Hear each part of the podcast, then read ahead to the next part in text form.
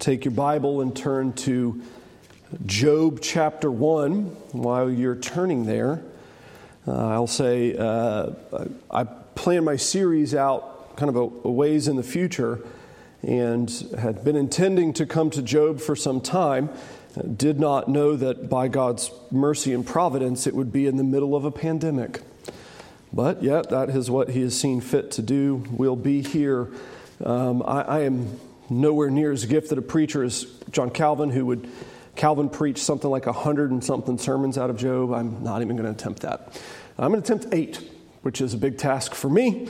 Uh, and then we will, Lord willing, be going to the Gospel of Matthew afterward, uh, books that we have not studied uh, as a church. So, uh, the book of Job, chapters, um, well, I'm going to go one and two. Um, I got time, I'm going fast. And there was a man in the land of Uz whose name was Job. That man was blameless and upright, one who feared God and turned away from evil. There were born to him seven sons and three daughters. He possessed 7,000 sheep, 3,000 camels, 500 yoke of oxen, and 500 female donkeys, and very many servants. So that this man was the greatest of all the people of the East. His sons used to go and hold a feast in the house of each one on his day, and they would send and invite their three sisters to eat and drink with them. And when the days of the feast had run their course, Job would send and consecrate them. And he would rise early in the morning and offer burnt offerings according to the number of them. For Job said, It may be that my children have sinned and cursed God in their hearts. Thus, Job did continually. Now there was a day when the sons of God came to present themselves before the Lord, and Satan also came among them.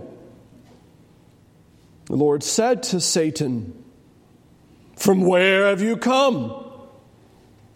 Satan answered the Lord and said, From going to and fro on the earth and from walking up and down on it. And the Lord said to Satan, Have you considered my servant Job, that there is none like him on the earth, a blameless and upright man who fears God and turns away from evil? Then Satan answered the Lord and said, does Job fear God for no reason? Have you not put a hedge around him and his house and all that he has on every side? Have you blessed the work of his hands and his possessions and have increased the land? But stretch out your hand and touch all that he has. He will curse you to your face. And the Lord said to Satan, Behold, all that he has is in your hand. Only against him do not stretch out your hand. So Satan went out from the presence of the Lord. Now, there was a day when his sons and daughters were eating and drinking wine in their oldest brother's house, and there came a messenger to Job and said, the oxen were plowing and the donkeys feeding beside them.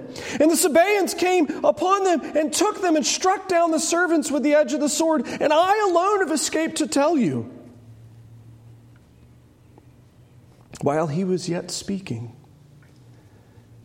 there came another one and said, the fire of God fell from heaven and burned up the sheep and the servants and consumed them, and I alone have escaped to tell you.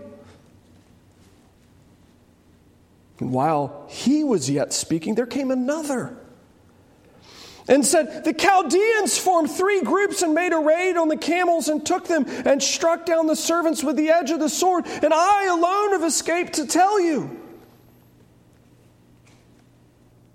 And while he was yet speaking,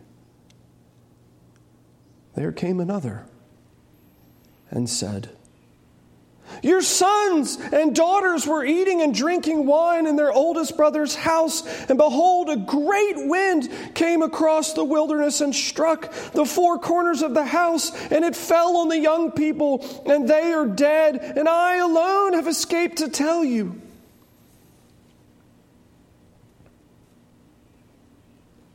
Then Job arose, and tore his robe shaved his head, and fell on the ground and worshiped. And he said, Naked I came from my mother's womb, and naked shall I return. The Lord gave, and the Lord has taken away. Blessed be the name of the Lord. And all this, Job did not sin or charge God with wrong. Again, there was a day when the sons of God came to present themselves before the Lord. And Satan also came among them to present himself before the Lord. And the Lord said to Satan, From where have you come? And Satan answered the Lord and said, From going to and fro on the earth and walking up and down on it. And the Lord said to Satan, Have you considered my servant Job? That there is none like him on the earth, a blameless man and upright man who fears God and turns away from evil. He still holds fast his integrity, although you incited me against him to destroy him without reason. Then Satan answered the Lord and said, Skin for skin. All that a man has, he will give for his life. But stretch out your hand and touch his bone and his flesh, and he will curse you to your face. And the Lord said to Satan, Behold, he is in your hand only spare his life. So Satan went out from the presence of the Lord and struck Job with loathsome sores from the sole of his foot to the crown of his head. And he took a piece of broken pottery with which to scrape himself while he sat in the ashes. Then his wife said to him, do you still hold fast your integrity? Curse God and die. But he said to her, You speak as one of the foolish women would speak. Shall we receive good from God and shall we not receive evil? In all of this, Job did not sin with his lips. We'll stop there. Father in heaven, we do ask that you would give life and light to your word and to our hearts. We recognize your word is perfect. We are not, we fall far short. Give us understanding. We pray for Christ's sake. Amen.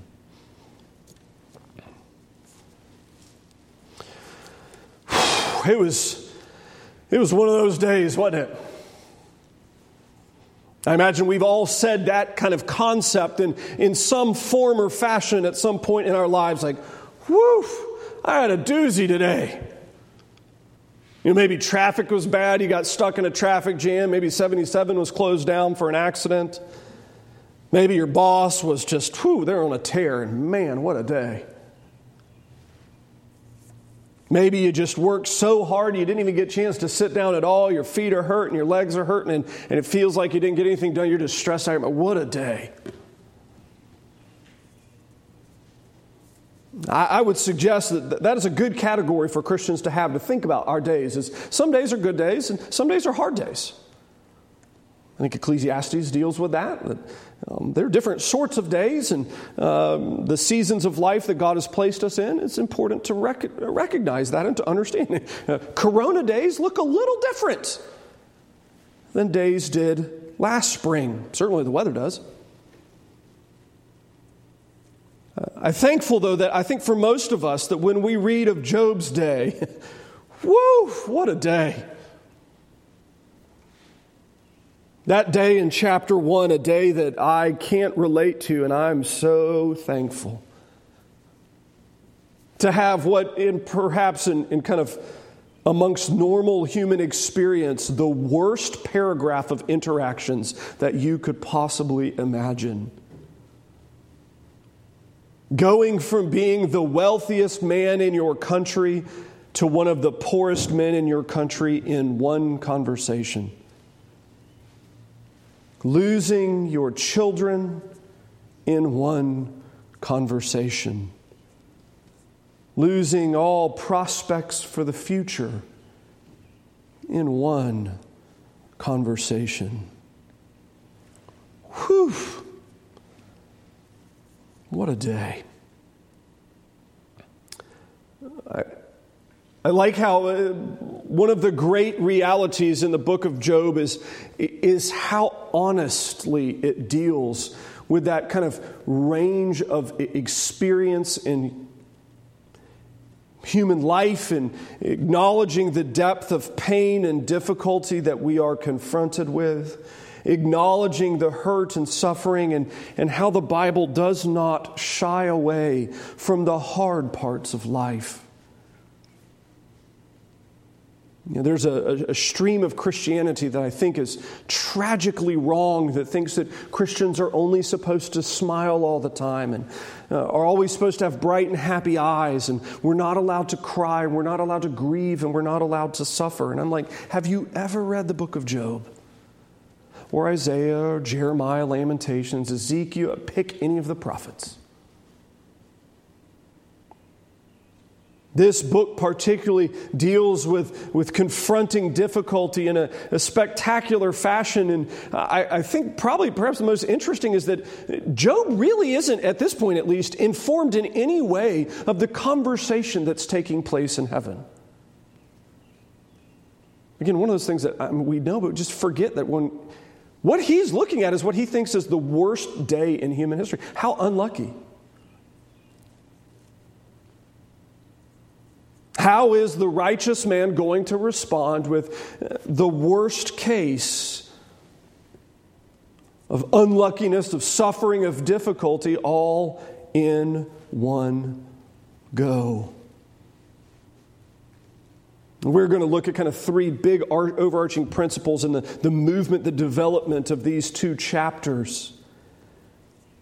But as we do, we'll start with just a little bit of a kind of setting. I, I, know intro sermons can sometimes get bogged down in these, but to give you just a little bit, uh, as best we can tell, this book is referring to a man who lives approximately at the same time of Abraham. Uh, Job is most likely, again, as best we can tell, there's a bunch of reasons. His, his wealth is categorized by animals that fits the time of the patriarchs of Abraham and Isaac and Jacob. The uh, geography, we think, is probably from the eastern half of Israel, perhaps uh, even where the Edomites end up living. And we know just a little bit about Job. We know he's not an Israelite because Israel doesn't really exist yet, most likely.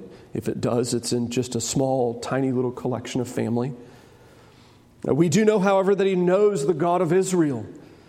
Uh, he is uh, very clear throughout the book that when he worships, he's not worshiping a, a, nameless or faceless generic God. He's also not worshiping a pagan God of the pagan people. This is a man who knows the God of the Bible. He loves him and he, he respects him and he worships him. And, and just as a, a, brief note, just fun things of how, how could Job have even found out about this? Well, the, the wonderful things about not visualizing our human history uh, is we forget that if you actually map out the lifespans and the, uh, the chronologies of the scriptures, if there's no gaps, which is, is likely in most places, uh, Abraham and Noah lived at the same time. In fact, actually, Abraham was most likely in the neighborhood of 70 when Noah died. Like, that's crazy to think about. Uh, that Shem died when Jacob, not Abraham, Isaac, Jacob, when Jacob was 50 was the same time that Shem died. So you think about people who actually were on the ark were alive at the same time as Jacob. You could easily imagine that Job has found out about who this God is from either Noah or one of his neighbors or one of his children or grandchildren. It's easy to imagine that, I mean, there were only eight people alive and the population has increased rapidly, uh, but he's probably heard from one of them. It's also interesting that as he's uh, developed in this, he's understood who the God of the Bible is, uh, but his relationship with that God is, I would say, fairly simple. He doesn't understand all of the intricacies of the Bible, namely because uh, the vast majority of it has not been written.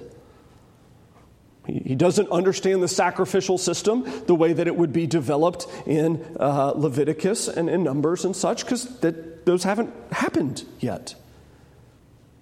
His relationship is very simple. I'm again thinking this is uh, probably taking place chronologically somewhere in the neighborhood of Genesis chapters 12, 13, 14, 15, somewhere in there. So, when it comes time to look at the caliber of this man, we see he's a righteous man. And the verses 1 through 5 kind of help us to see what that righteousness looks like. One, he is incredibly wealthy, which the, the author is intending for us to understand as a mark of God's favor. I mean, even Satan acknowledges that. That the wealth that, that Job has is uh, a mark of God's favor. And if you do the kind of math on that, this is an obscene amount of wealth. Again, he's probably, as the text says, the richest man and probably east of the Jordan River. An immense amount of fortune, but not just an immense amount of fortune. You see a little bit of the character of the man also in how his children relate. They have a great love of family. Even to the point that we get to see one of their family habits is either, it could be on birthdays, not sure. It could be that they just have a regular hangout day scheduled. But what they do is when it comes time to hang out or when it comes time to celebrate or have a good time, all the kids get together without mom and dad.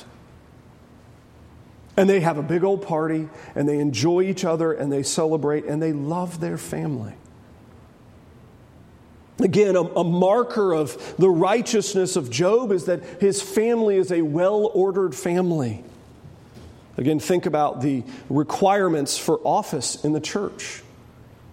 The officer of a church has to be able to manage his family well, or he can't be an officer in the church. Here, Job has been marked as one who's done that so that even his children, later called young people, uh, they love each other and delight in each other. But even on top of that, he has this incredibly tender heart toward evil and not wanting to um, offend the living and true God, so that even after these children have these celebrations and uh, get togethers and rejoicing, he's saying, you know, I, even, I don't think they necessarily have even done anything wrong, but just in case, I, I'm going to be concerned about it.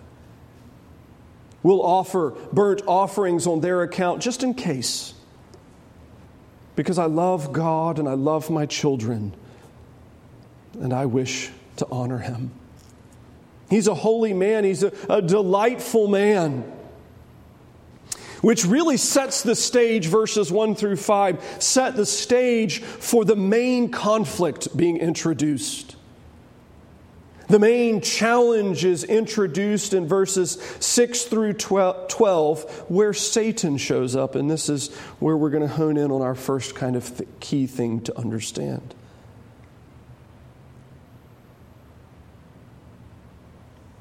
God, in his holy court, with many of his angels around him, seems to have a day in which uh, is open for visitors, so to speak, and the angels come in and visit, and with them, in some fashion, some way, Satan comes. The evil one, the accuser is his technical term here, and he comes in, uh, the adversary comes in before God and has a conversation. And I find so much comfort in God's commentary on Job before the evil one. I think it showcases God's heart and showcases something spectacular. I want you to see as we look at this is um, the Lord is committed to rejoicing in the successes of his people. The Lord is committed to rejoicing in the successes of his people. Uh, verse 6, uh, Satan here is before the Lord. And verse 7, the Lord opens up this conversation with uh, where you come from. And Satan gives, I, I think it's probably um, a sarcastic answer. As if you don't know where I'm coming from, as if you don't know where I've been, but I've been walking to and fro on the earth where you've kind of condemned me because I'm not welcome here anymore, but whatever. That's on you, God. I think it's disrespectful. And the Lord kind of leads with verse 8 Have you seen Job? Have you seen my servant Job? He, he is righteous, he's holy. Uh, there's no one like him. Have you seen Job? And as a, a, young man, when I read this passage, I always struggled because it, it seemed like God was being boastful. And it seemed like a really odd thing to do that God would be boastful about Job being righteous when Job's a mess, because all people are a mess. I didn't really understand this passage, I don't think, until I had children. And to think of my precious little children when they were little, and I'd be like, Have you seen my child walk? Now, how well did they walk when they were, you know, tiny, itty bitty little things? Walking consisted of what, three steps and then falling over on their face and crying? But as a parent, what do we do? We get, we get so excited about even the, the, the, tiniest, little, most minute successes because we love that child. We're excited in that child. We're invested in that child. And even their most minute victories we celebrate to the ends of the earth. It's one of the great joys of talking with first time parents. You get to see their excitement and how it bubbles over, and, and some of the things where they're like, you know, celebrating how they ate food, and when the kid tried to eat cake, they smeared it all over their face, and it was adorable, and we loved it. And they're like, yes, that is so adorable, and we love it. It's not really as adorable, and we love it when husbands do that. Right? When they try to eat their cake and smear it all over their face and rub it in their ears and put it in their hair, and then, you know, it's a mess. That's not interesting. That's not amusing. We don't like it. And why? Because uh, we certainly understand they're more mature. They're supposed to, in theory, more mature uh, and supposed to behave a little bit differently. You see, I think sometimes we misread this text to, think that God is making some sort of blanket proclamation that Job is perfect. And I think that's a misread of what God is saying. God is like the parent of the young child saying, Look at my child walking. Look at my child riding their bike. Look at my child clipping themselves in their car seat for the first time. Look at my child feeding themselves. Knowing it's not perfect, but we're going to celebrate every single victory for what it is.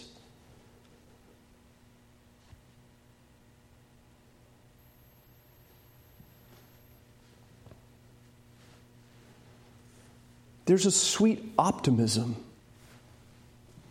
to God's commentary on Job. There's a sweet, sweet optimism to it of, of look at my man, look at how blameless it is, look at how righteous he is. Now, God knows his heart. God knows what goes on in the inside of Job's mind, and we're going to find out later it's not entirely perfect. It's not like there hasn't been evil there or isn't evil there.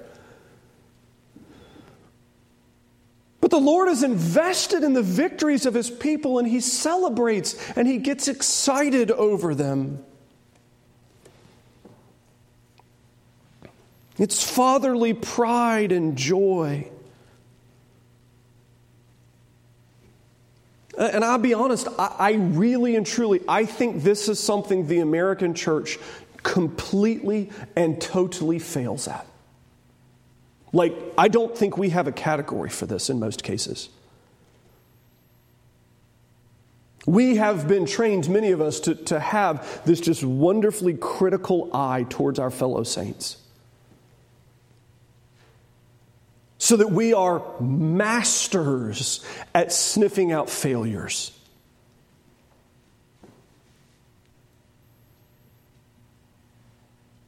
We're masters at, at sorting out inconsistencies in others, in seeing hypocrisies in others, in celebrating their defeats. Instead of rejoicing in the tiniest little victories.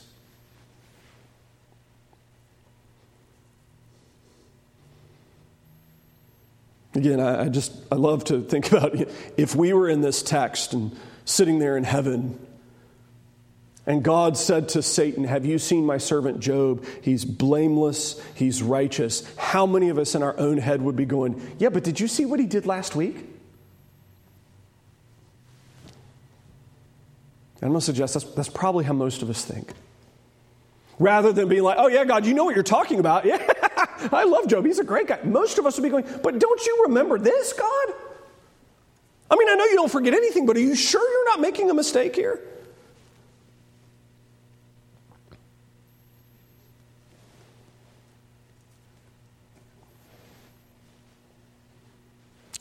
I'll put it a touch more pointedly with the time I have. We are in grave danger as humans of having overly critical eyes toward the people of God. To be concerned with the sins of others and unable to celebrate their victories.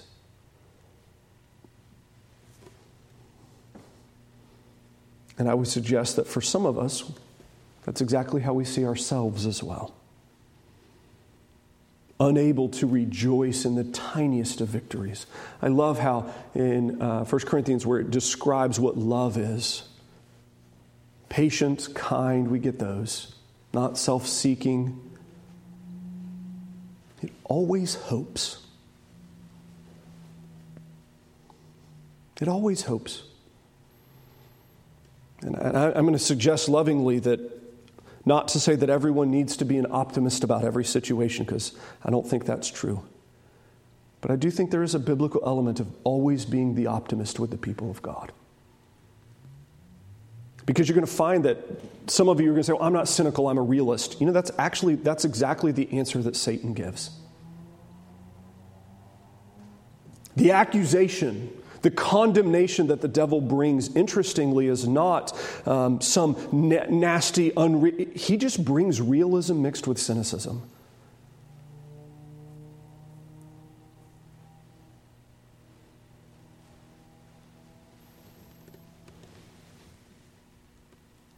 Be very careful that we do not develop a more critical eye than the God who has redeemed us. You see, that's again where the devil comes in. Instead of rejoicing with what God rejoices in, God is pleased with Job. He's celebrating Job. Now, again, Job is, is righteous and blameless kind of comparatively in the land. He's a, a good and holy man, but eh, he's not Christ. And yet, God is rejoicing in who He is, like a, a, father rejoicing in this child. And what does Satan come in with? He comes in with what we would, by today's standards, call realism. You realize the devil's critique is an accurate critique. Verse 9 Well, of course he's blameless. You've given him everything. You've protected him on every side. Of course, he's blameless. He has your protection, he has your wealth, he has your blessing. He has no difficulty that he's ever had to confront. Well, of course, he's righteous. If you just give him some difficulty, you'll see he's not going to bless you anymore. My friends, that is called realism, mixed with a slight touch of cynicism.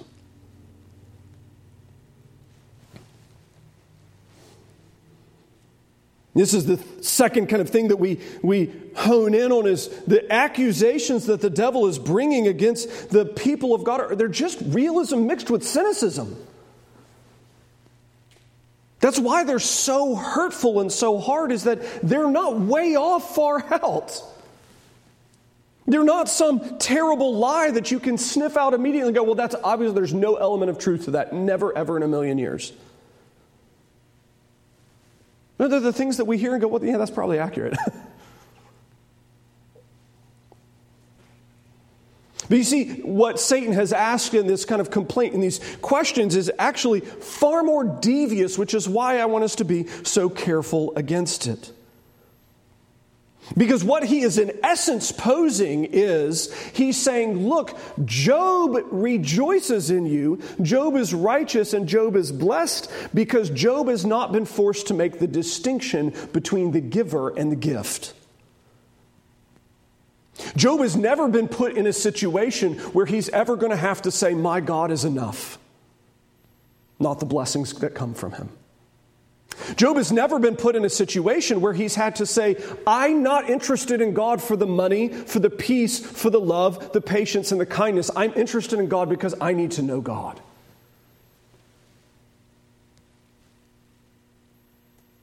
And so Satan says he's not going to honor you because he's never been confronted where he's had to choose between the, the giver and the gifts, between the blessings and the blessor.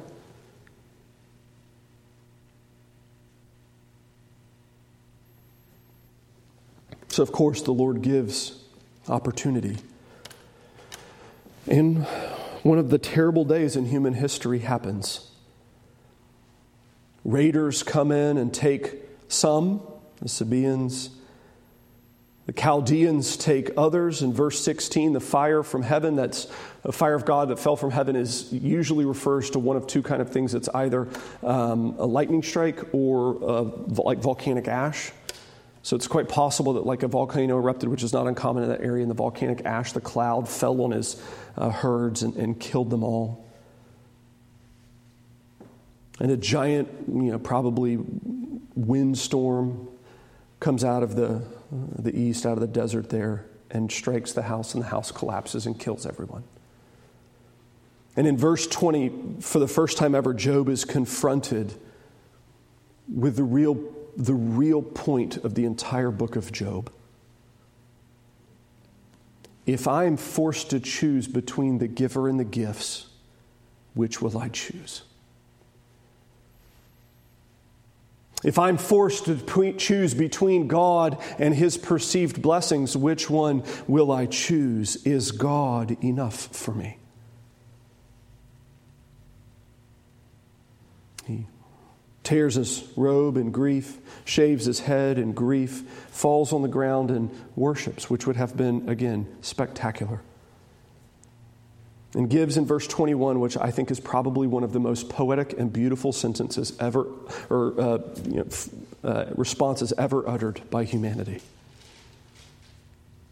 Naked, I came from my mother's womb, naked I will return to the grave. The Lord gives, the Lord takes away. Blessed be the name of the Lord. He, no, no equivocation, clarity. Uh, you take everything away from me, I still love God. The giver is that which is important to me. And you think, whew, boy, Job made it. Ha, all right. And the story's not done, unfortunately. God again opens court to uh, his servants, to the angels, and the devil comes with, and the same conversation happens. Where have you been? Well, I've been out and about here and there, this nebulous answer. And the Lord responds to Satan and says, Here, look, I'm going to rejoice in my child again. You gave him the hard bit. You gave him the hard life, and he handled it beautifully. He responded marvelously, and man, Job did. And Satan responds with, a, again, an easy accusation. And honestly, this is again that realism mixed with cynicism. And what he responds with is yes, but people at their core are selfish more so than they're willing to admit. And at the end of the day, people don't want to admit it, but they will choose their own skin over someone else's. So, look, God, you took away all of his possessions but you didn't actually ever take away his own skin. And you know what? His children died, and that's terrible, but it didn't cost him anything. They were his kids, but they weren't him. Maybe Job is just a selfish jerk. And even though the loss of his 10 precious children, it didn't cost him anything. And God says, well, let's answer your accusation and gives him permission. And Satan strikes him with some terrible, terrible skin disease to the point where most likely the town throws him out into the garbage heap. Where he sits in the garbage heap, and as his skin, as best we can tell, rots off, he has to take a, a piece of uh, pottery with a sharp edge to scratch it because it itches so badly and he doesn't have a mechanism for dealing with it. And his, his wife shows up here to kind of in some way be the voice of reason. And it's like, what are you doing? Just curse God and die, end it. This is terrible. And Job, again, does marvelously, comes a half step short of calling her an idiot. You sound like the foolish women that talk. I don't know who those foolish women are, but I know it's an insult to his wife. We have received blessing from God. How will we now complain when we receive hardship? That's probably the better uh, reading disaster. And God clearly explains at the end of verse 10, and, and so far, Job has not sinned in his response at all. And it's been intriguing that the flow of the passage very quickly is this that God's rejoicing in the, the, the, tiniest little victories of his people. The devil is accusing with even realism mixed with cynicism, damning and judging his people, uh, being more cynical, being more critical than God is, which unfortunately sometimes sounds like us. All building to the kind of decision framework that, that Job's going to have to wrestle through. Uh, do I love the gifts or the giver? And again, the hard part here is he has no knowledge of this conversation taking place in heaven. So it's not like he has, oh, well, God's doing something. Oh, well, God's at work. Oh, this is just Satan. He, he has no knowledge. He just knows that in one day his world ended, and then just shortly after, his health ended. Is God enough? And I, I will say, again, providentially unplanned, I had this sermon series picked out months ago. But here in the midst of this uh, corona apocalypse or whatever we're in, where we've, some of us been out of work for weeks and life is different and our 401ks have suffered and we haven't been able to go out to eat and we've been forced to kind of confront a lifestyle that we've not normally lived with. I think it's been marvelous to force us to contemplate really and truly am I more excited about the gift or the giver? Am I more excited about the blessings that God gives or the God who gives them? How much do you miss being in His presence with His people?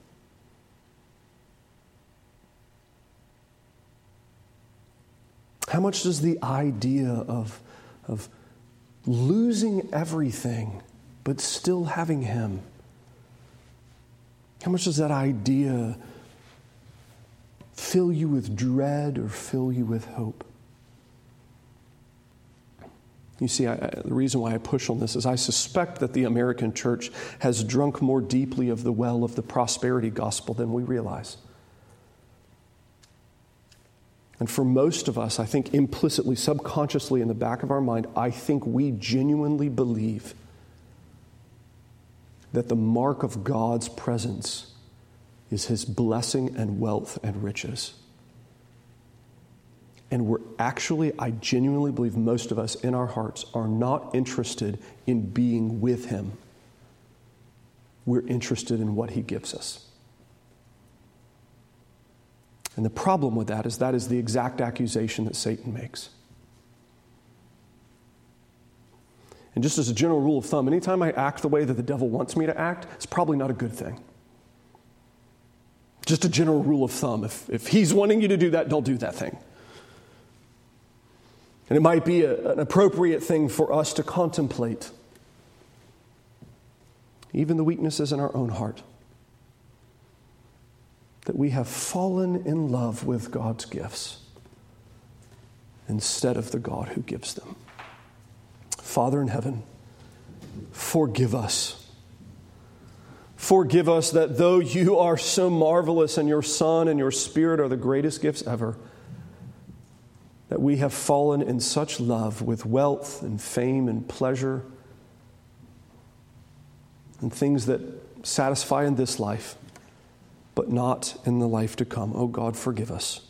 We pray for Christ's sake. Amen.